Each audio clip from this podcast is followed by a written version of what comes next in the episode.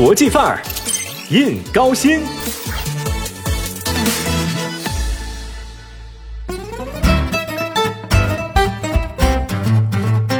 还有三十多天就是端午节了，坚持坚持坚持哦！随着五一的离开，这句话就成了打工人们勉励自己坚持下去的最新格言。虽然吧，这愉快的假期已经过了，但这个号称史上最堵的五一，仍旧有很多事儿值得我们回味。不管是二点三亿的全国国内旅游出游人次，还是创同档期纪录的十六亿电影票房，以及人均四点一八天的出游时间，这都表达着在后疫情时代中国经济的强势复苏。而在这之中，关于夜间经济的话题一直保持了超高的热度。远的不说啊，相信假期有过周边游的小伙伴就能感受到咱四川的夜到底有多美啊！自贡灯会、乐山的夜游三江、眉山的东坡印象水街，都是全国人民争相打卡的夜间景点。说起来，就像你永远猜不透工作日在春熙路逛街的人究竟上不上班一样，大多数人呢也无法想象成都人的夜生活究竟能有多么的精致。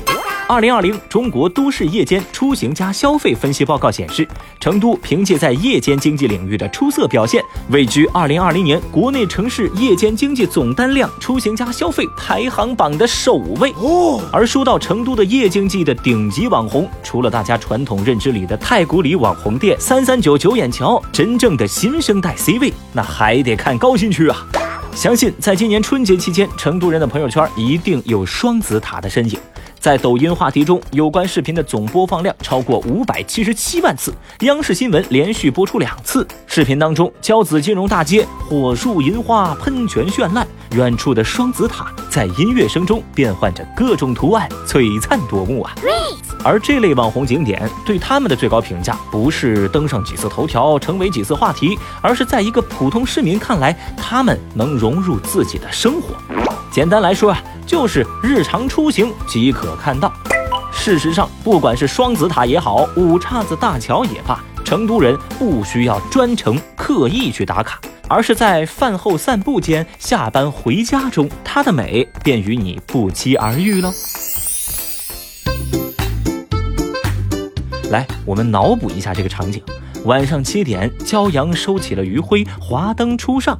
当下班的号角吹响，生活在高薪的打工人们不约而同的邀约火锅走起啊！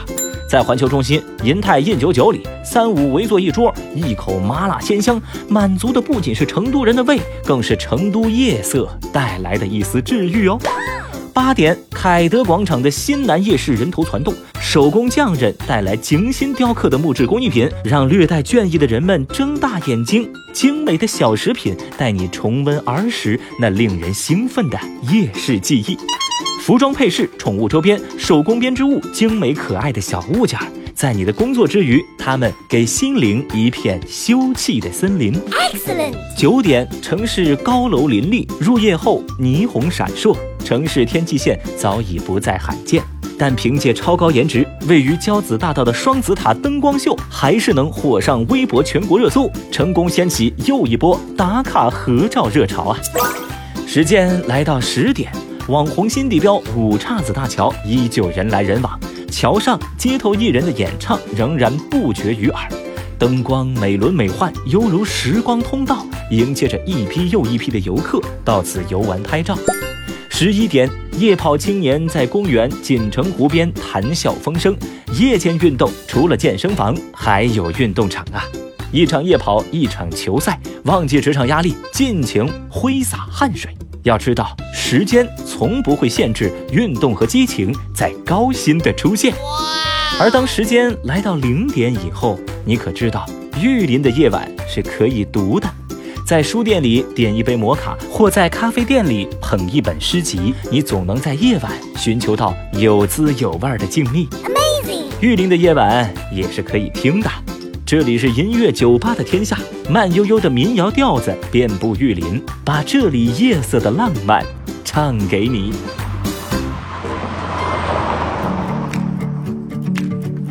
有人曾用夜间灯光图来研究城市发展。发现灯光越是明亮，往往意味着越高的经济发展水平。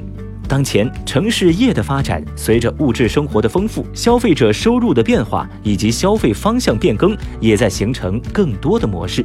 随着融合了艺术、文创、音乐等新兴消费业态的出现，以及更具国际范儿、年轻态的多元消费新场景的营造，高新的夜间经济已迎来全新升级版。太棒了！位于成都高新南区南端的 icon 云端天府音乐厅，贯穿成都南北的天府大道，承载着时代乐章。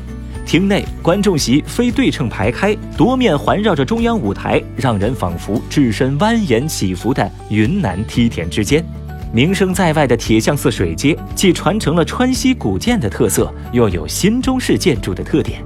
隐匿于繁华中的小桥流水，游走在青砖灰墙的建筑中，回味一份老成都专属的慢味道。这感觉超棒！位于银泰中心，被称为最美书店的中书阁，无论是外玻璃墙打造的文字幕墙，还是著名的梯田表演厅，都是每一个夜读人不二的心灵驿站。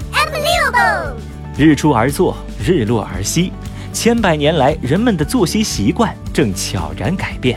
长夜漫漫无穷尽，伴着月光和灯光的混融，高新的夜不打烊，高新的夜无限活力。